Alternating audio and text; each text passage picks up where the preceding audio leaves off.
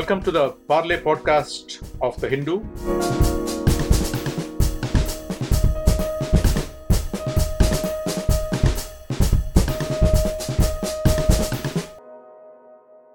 I have with me K. Sujata Rao, former Union Health Secretary who has worked on non communicable diseases and introducing vaccines in public health. She is the author of the book Do We Care on India's Health System. Also joining us is K.M. Gopakumar, who has been the legal advisor and senior researcher with the Third World Network, New Delhi. He works on the global intellectual property regime and its impact on developing countries. So, could I start off by asking uh, you sequentially? Uh, you know, now that the central government has shifted, you know, the responsibility for vaccination uh, largely to the states and uh, to do their own procurement, and also allowed market fixed prices.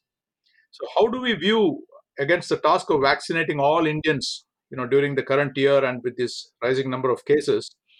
What do you? What is your view of uh, you know the impact of this policy that we are pursuing now?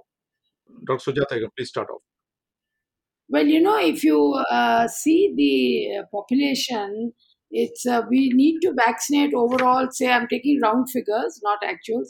About say 950 million people who are above 18, and of that, about four, four, five hundred are they're equally spread.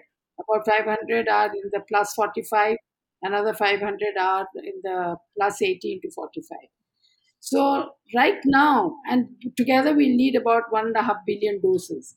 Right now, the production is what about 60 million doses per day, uh, per per month, and we already have about 358 million people who have yet to be vaccinated in the above 45 years age group. So the government of India is committed to providing free vaccine for all above 45 and for that, they need about 700 million doses to complete that target. So at this rate, unless and it will take them very, very long, long, even if they earmark 30 million doses per month for that requirement.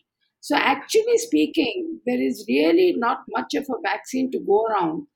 And uh, therefore, unless and until, uh, in fact, they, they've been very impractical in just taking only 50% of the vaccine. They need to have taken the whole production uh, and finish the uh, target that they target group that they had set out to do, because this is going to cause quite a lot of delay and unless and production is stepped up.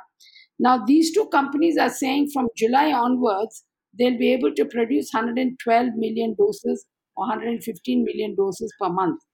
With that, it might get a bit easier.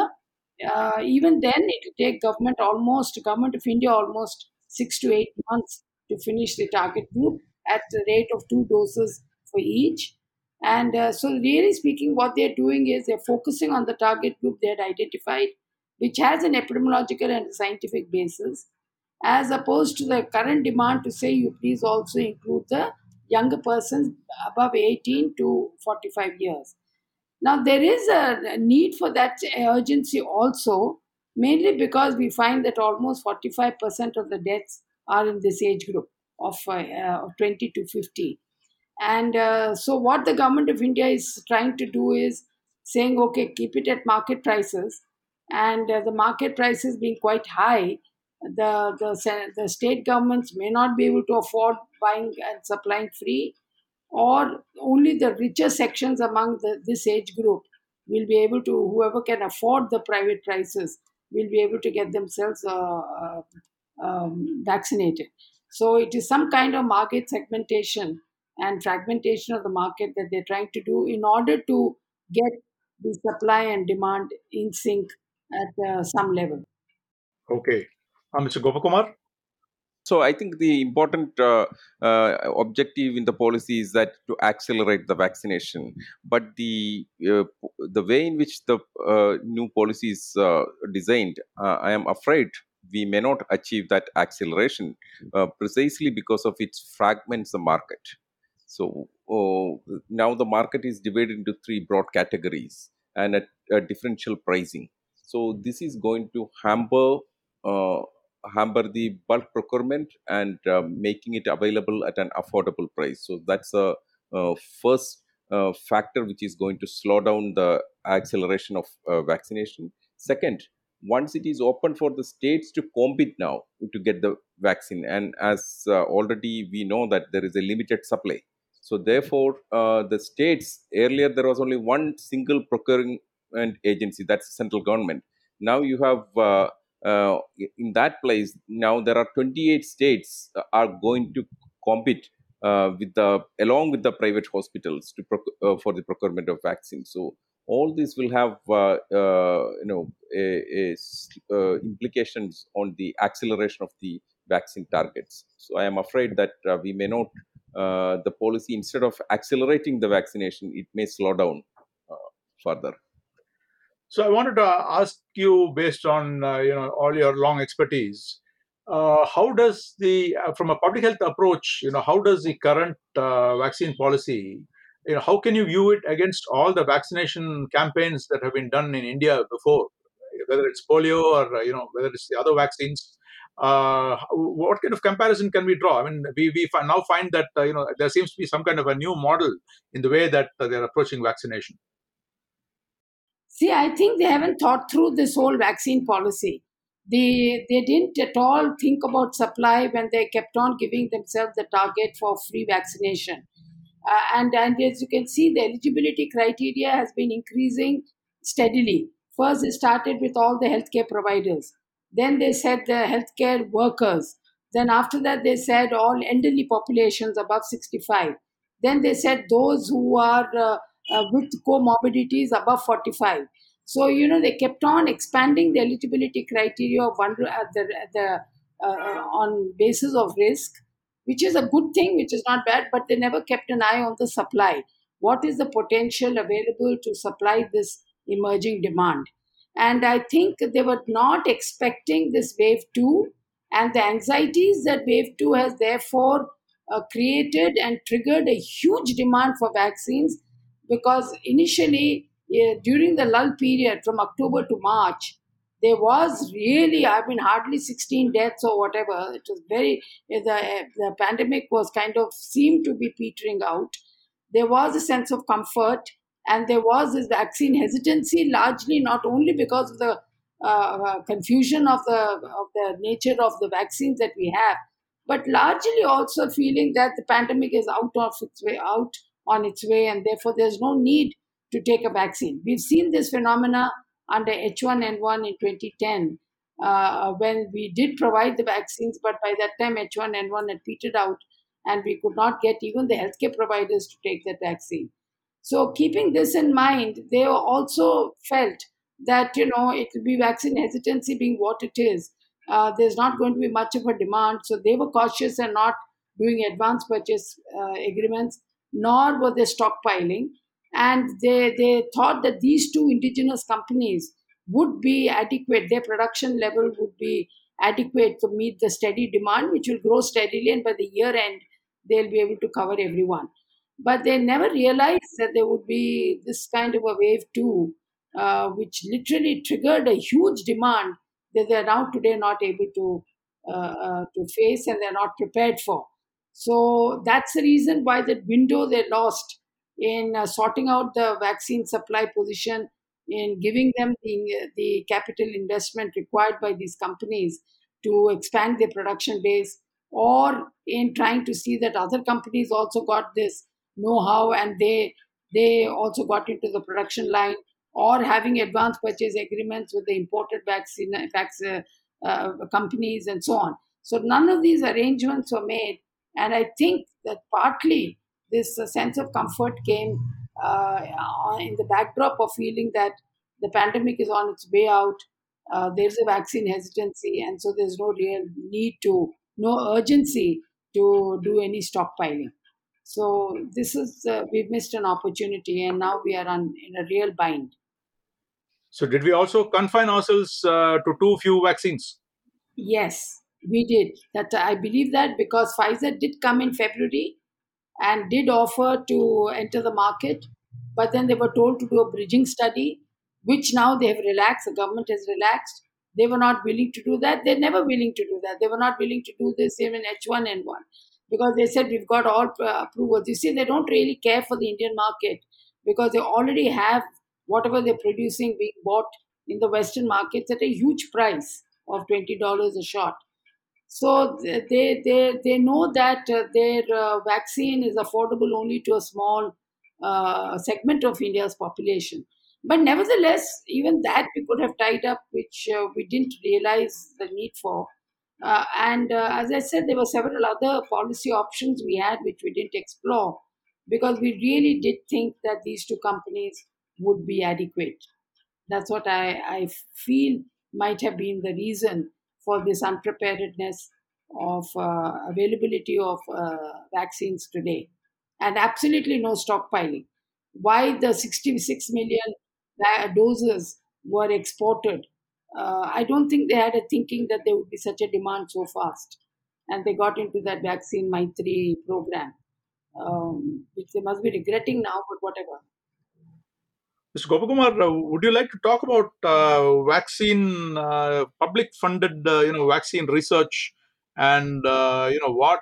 I, actually, I mean, there, there's lots of uh, discussion about that. I mean, even the AstraZeneca vaccine, for instance, one of the recent reports in the Guardian says that it's 97% funded by public and charitable sources, and yet uh, we have, for one thing, we have differential pricing, and another thing is that you know it's not open sourced so, uh, do you have any comments on the way public-funded vaccine uh, research has finally been, uh, you know, uh, in some sense, commercialized? Yes, absolutely. Uh, during the peak of uh, you know TRIPS and access to medicine debate in the early uh, 2000, uh, we were told that okay, look, the main justification for intellectual property protection is uh, because it's a mechanism to recoup the R&D investment. So if there is a public investment in the R&D, uh, then you can separate the cost of R&D from the cost of the uh, or price of the product. So that way you can make the innovation happen as well as ensure access. But in the case of covid it's all funded by 93 billion one as per the one calculation around 93 billion uh, dollars were spent uh, by the various governments for vaccine research and uh, all these vaccines whether it's moderna it's 100% uh, publicly funded. Uh, astrazeneca around 97% uh, Pfizer's vaccine, though Pfizer denies that it does not receive any uh, public funding, but the uh, innovator company, the BioNTech, re, got huge public funding from the German government, and also Pfizer also got around two billion dollars as part of the advanced market commitment. So all these companies received the public funding, and after receiving the public funding, uh, it is a uh, there is a complete de-risking of r&d as well as manufacturing happened but now they are not ready to give up the monopoly. They still control uh, control the uh, the both the technology and uh, uh, preventing the uh, scaling up of the production. If you need to scale it's very clear you need to scale up the production. All these companies are not in a position to meet the global demand so you have to scale up the production. So for that you need to share the technology. They are not ready to do that. Even the developed countries are preventing it. But we do uh, we do have to take a lesson that uh, uh, the serum institute uh, which has uh, received the technology free of cost from AstraZeneca and which also received uh, funding from uh, foundations like Gate Foundation for expand its manufacturing capability, but still uh, now uh, indulging in differential pricing and uh, charging a huge money which is disproportionate to their expenditure or investment uh, which they put uh, for the manufacturing of vaccine. So it's an eye opener. Uh, so the problem is that you know the monopoly and profit, not actually the you know the idea of recouping of your R&D investment. And we should treat vaccine as a public good because there is a huge public spending on uh, this uh, these products. So, Dr. Rao, actually, I, uh, is there any precedent for uh, the present policy of uh, states acquiring their own vaccine and then uh, differential pricing for private sector? You know, you have a long experience with the vaccines. No, never. Not, uh, not. Uh, uh, you know, the government of India has had a universal immunization program starting from the 60s, picking up traction during Rajiv Gandhi's time in the 80s, and it really became a very uh, global priority from 91 92 with the World uh, WHO piloting it, and particularly the entry of polio pulse program for eradication of polio from 1995. So, in all these uh, programs where immunization was being done by the government, vaccine preventable diseases, those days it was six. Now, steadily, we give 14 vaccines in under this program. And here it is uh, completely centrally procured. And uh, that's a conscious decision because when you do central procurement as a single buyer, you have the advantage of market power and you can beat down the prices. So you get really rock bottom prices. Hepatitis B used to cost 750 rupees in the open market per dose. When government of India entered it, it came down to less than 200 and then later on crashed further to less than 100. Similarly, with all other vaccines, we'll see the same trend. So, uh, the, the, the, and this has been the experience even with drugs because we're a huge market. So, when you fragment the market and you allow him to set the price, you're literally giving away all your advantages for to the pharma companies to make uh, their so-called super profits. Uh, there is no other uh, economic rationale why you're fragmenting the market. Now, in this context, I would just like to say one more point, and that is that the government of India has a constitutional obligation to stop the interstate transfer of, of infectious diseases jumping from one state to another. It falls, this obligation falls under the concurrent list. And the state governments, no doubt, uh, under the state list, are responsible for public health. And that's why they're running around oxygen and bags and gloves and doctors and uh, hospital beds and so on and so forth. So, under this arrangement, because it's a concurrent list, right from the beginning, the central government has, under all infectious diseases malaria, TB, leprosy, HIV, uh, all infectious diseases there have been national programs under which the government of India has procured and supplied to the states vaccines, consumables, drugs, essential drugs, and so on at very low prices because of the market power that they were able to get and the state governments would implement. Why the government of India is giving up that advantage today? Can you imagine uh, if the government of India issued a tender asking for 1.2 or 1.3 billion doses? How the prices would crash and how many of the Pfizer's and Moderna's would immediately rush in? How many Americas they have to vaccinate to get this one single order? Now, why we are not able to get a large number of suppliers to provide immediately, concurrently, uh, uh, by fixing a base price based on the lowest that we get in the tenders. Uh, there's so many strategies. I mean, I, I can spell them out, and uh, and quickly uh, achieve our target beats me. I really don't understand what the compelling factors are for government of India to be giving up that advantage. Um, it's a 60,000 crore market uh, 35,000 crores was already provided for in the budget. And if it is a question of financing, they could always make this because I understand the other vaccines are childhood vaccines and it's a limited market of, say, 30 million doses. And this is much, much, much larger. So you can have a financing arrangement with the states like a centrally sponsored scheme where the state uh, you know shares 30 or 40 percent of the total cost and the central government puts in 60 or 70 percent of the total cost as opposed to 100 percent before.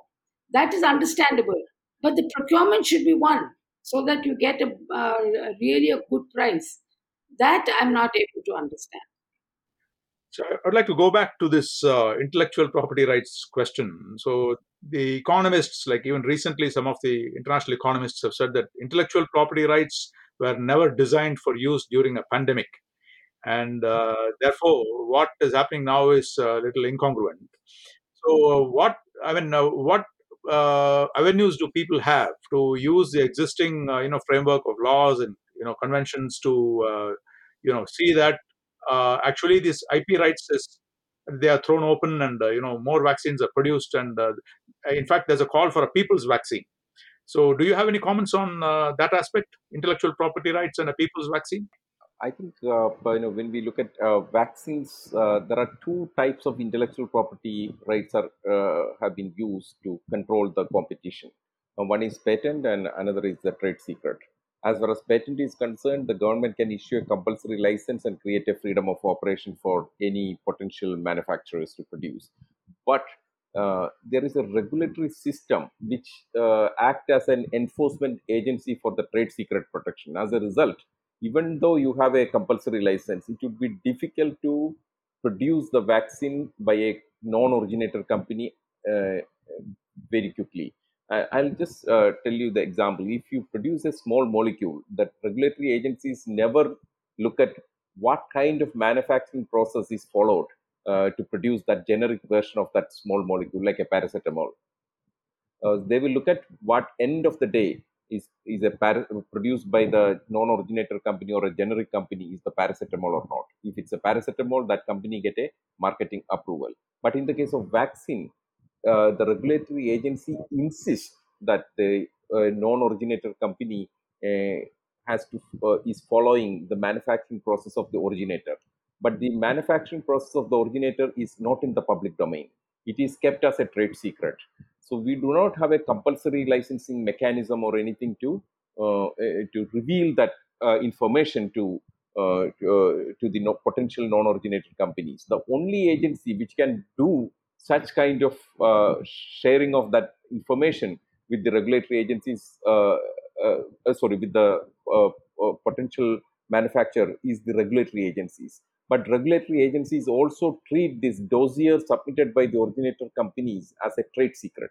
So therefore india and south africa approached the wto asking that you give us the right to waive the protection and enforcement of certain intellectual property rights uh, in the context of COVID medical products. So that waiver, if adopted, can use uh, can be used by the regulatory agencies to share the dossiers uh, to uh, to the potential manufacturers, and you can speed up the production. So basically, a potential manufacturer uh, right now, uh, countries existing in countries like India or even China or in Brazil, has the technological capability to, to replicate the technology without the help of the originator. But the regulatory framework insists that if you uh, if you are uh, replicating the technology without the help of the originator, then you have a burden to prove safety and efficacy. That means you have to carry out the clinical trials. So that is resource as well as time consuming. So that can slow down the production uh, of uh, uh, of of you know this vaccine by a non-originator company. So we need to do two prong actions. One is the regulatory agencies should waive the uh, regulate uh, the clinical trial requirements by developing an accelerated pathway for the uh, non-originator companies. And second, W, uh, the W, uh, not WHO, uh, but uh, but the reg- national regulatory agencies should uh, share the originators dossier with the potential manufacturers. So while doing these two actions, you can uh, create an enabling environment for many of the vaccine manufacturers to enter into the market without the help of the originator company. That is what we should do. Dr. Rao, you have So it's a, little, as Gopa has said, it's a, it's really quite complicated because even during H1N1, though the seed had come from Indonesia and WHO was trying to make a universal availability of uh, uh, the processes and so on, Pfizer still had a control and were not uh, willing to share. And uh, so there, was some kind of a, a problem in trying to uh, get the technology transfer. In vaccines, as he has said, it is a bit complex. But nevertheless having done that there are means available.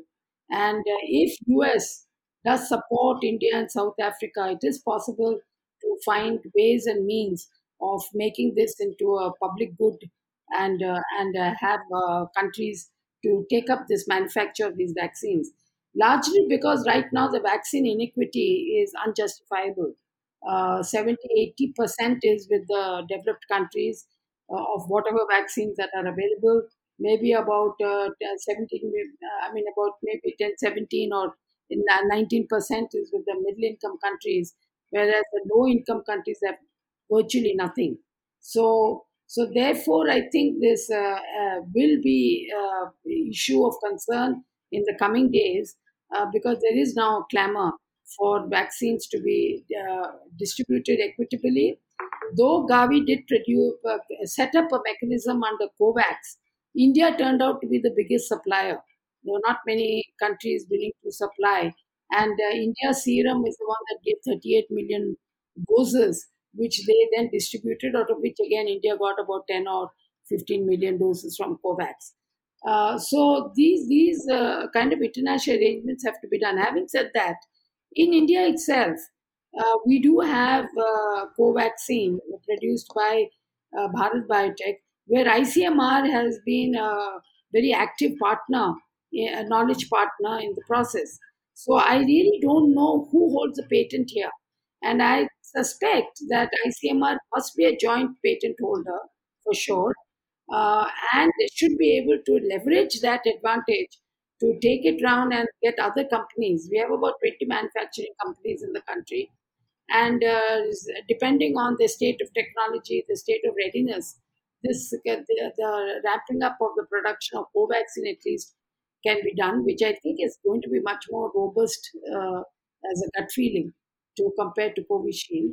It certainly is efficacy 78% as compared to 63% of Covishield.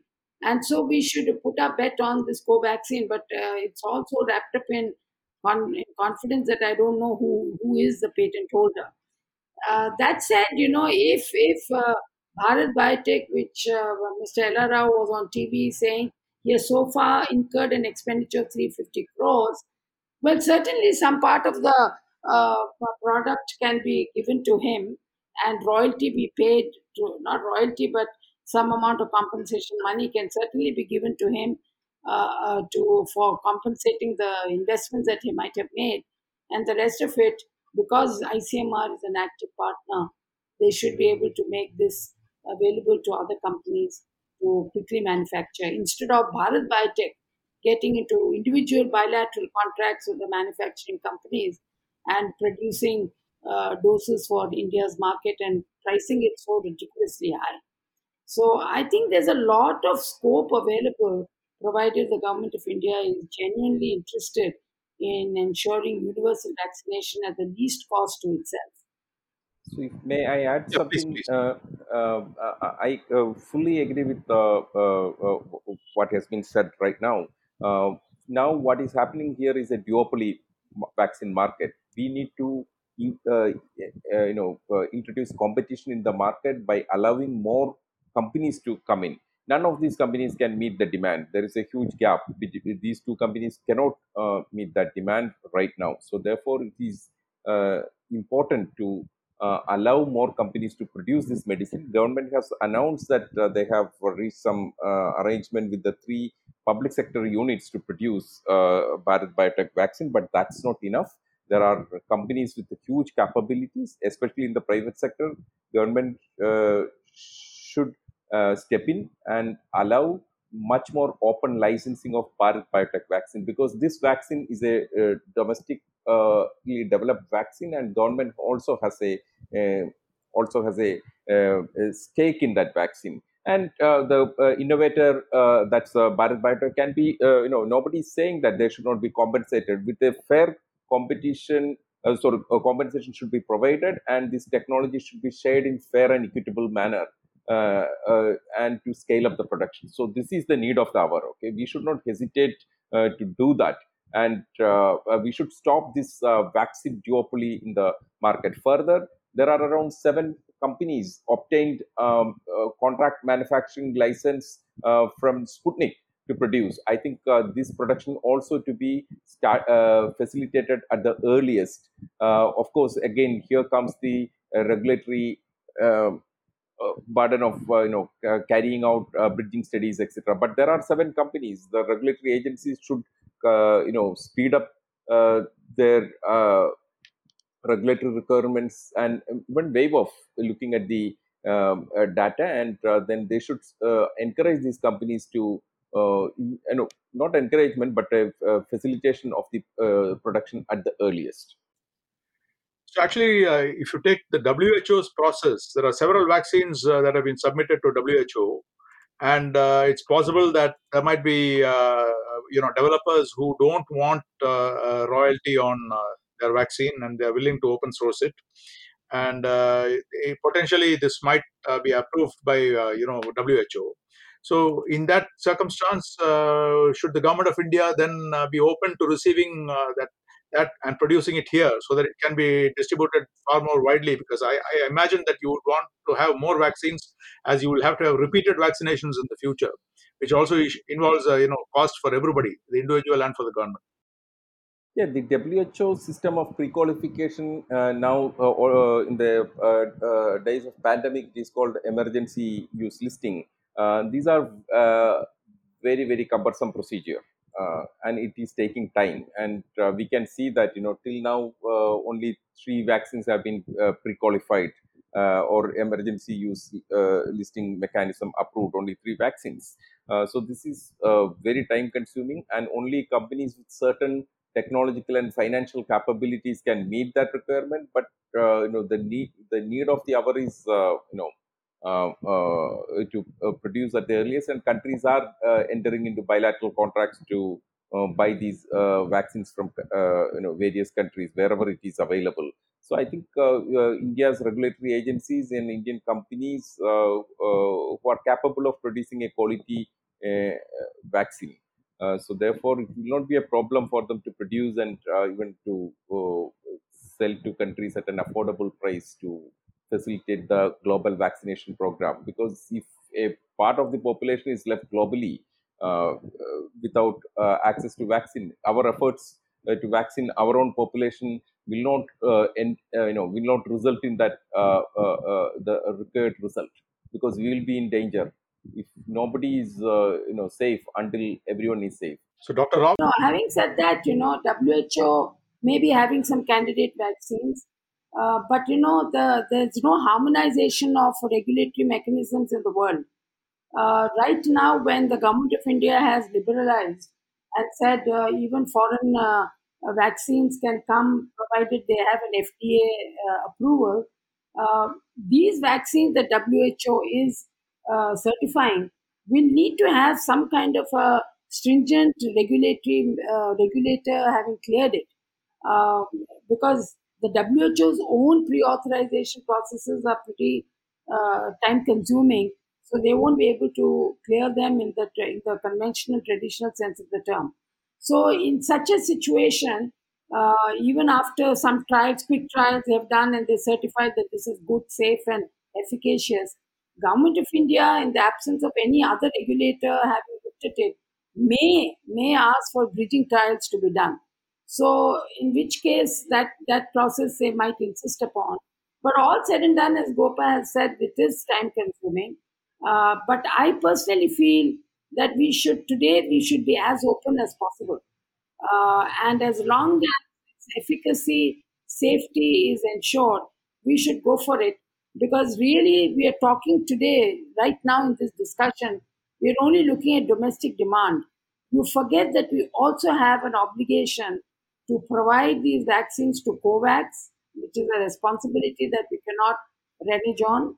The serum vaccine itself, serum company, uh, SII, has already taken an advance of $300 million from Gavi and Gates Foundation to supply 200 million, uh, um, uh, you know, 600 million worth of vaccines. That's $200 million at uh, uh, 200 million vaccines at $3 each and for that they've already taken an advance of 300 so they have to provide those uh, doses to them. Already a legal notice has been given by astrazeneca. So it's a very very tight situation today. And uh, to get out of this mess that we're seeing in wave 2 we have to uh, talk about 70% of our population being vaccinated. That's the only way out it seems to me. I'm no great scientist or epidemiologist, but what little I know, I think unless and until we have vaccinated 70%, and that's why the figure of 974 million doses uh, comes in. uh, people come in. So that constitutes the 70%.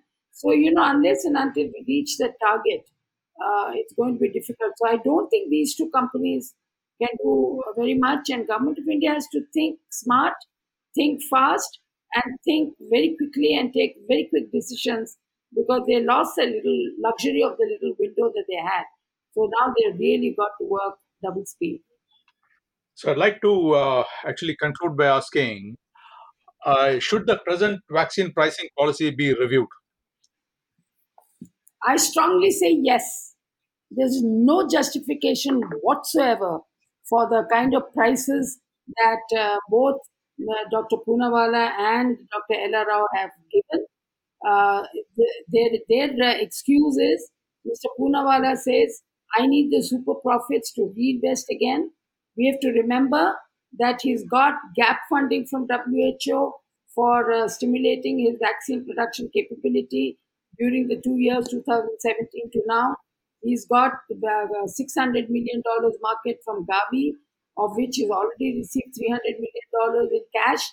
What is he doing for the last six months? Where has he used it? We don't know. Plus, the government of India is giving him 3,000 crores. Uh, again, we don't know when uh, he will uh, put action on that.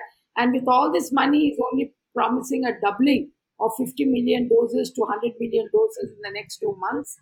When he, when uh, uh, people tell me that 1500 crores can get you 100 million do- doses capacity, so really he has enough money, and there was no need at all for pricing the product to make super profits at this time when uh, we are in such a bad shape.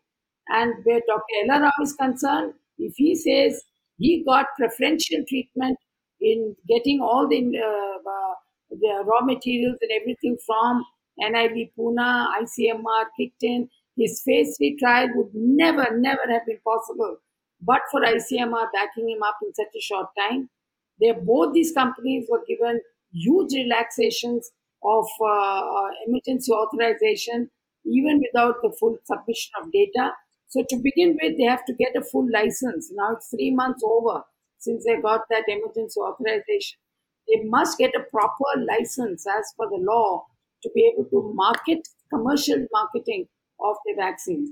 Now, you know, if government of India is going to bend even on that rule, it's a very huge concession. What if they spend the money on for them to be wanting more money? And Dr. Ella Rao says, I'm a justification for the high prices. He wants that money to reinvest again in expanding his. Uh, but already government of India is giving him 1500 crores. So I think, you know, there is an element of greed that is got in. And uh, I feel sorry because this is not the moment when these companies should be thinking of profiteering. This is the Cipla moment. This is as bad as it was in 2000 when multinational companies uh, were charging 12,000 US dollars for HIV drugs and millions, millions were dying for want of treatment. And that moment is a moment when Cipla came forward and produced drugs for $300. That uh, active action was so disruptive that uh, the market just crashed and India was able to finally produce uh, these drugs for less than 100 or 140 million, uh, 140 dollars per head, which enabled at least 45 countries people lived, millions of people's lives were saved. This is that moment, not to be thinking of making super profits to buy a flat in France. Mr. Gopakumar? Yeah it is unfortunate that you know indian companies like uh, serum institute and uh, and and bharat biotech is uh, speaking the same language like uh, big companies. Uh, reinvestment recouping of investment etc is the language which uh, we we are familiar and we have been hearing this from the big pharma. But the business model of companies from developing countries was always making profit on a volume and selling at a lower price. Even uh, the huge beneficiary of this uh, arrangement is uh, Serum Institute. When they uh, uh, sold uh, the meningitis vaccine for 40 cents to WHO or, or to Gavi to distribute in the African meningitis belt. And the same companies are now talking about a differential pricing and reinvestment. This is this is quite unfortunate, and especially uh, Serum Institute, which has not spent a single money either for R&D of this vaccine or even for manufacturing. They got all the money from various agencies, and it should be treated as a public good. And as far as Bharat Biotech, it's a uh, also use the facilities of government of India, and um, there should be transparency uh, with regard to the R&D expenditure. And based on that, the, you know, nobody is saying that they should, uh, no, they should not be compensated.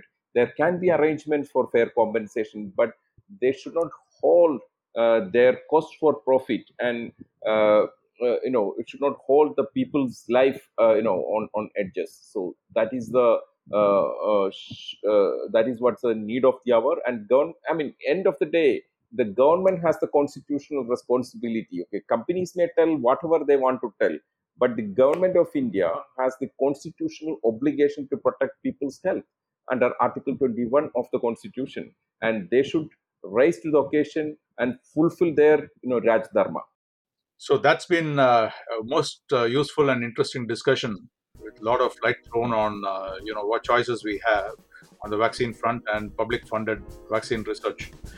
Thank you very much for uh, agreeing at short notice to join me and you know setting aside time. Thank you very much once again.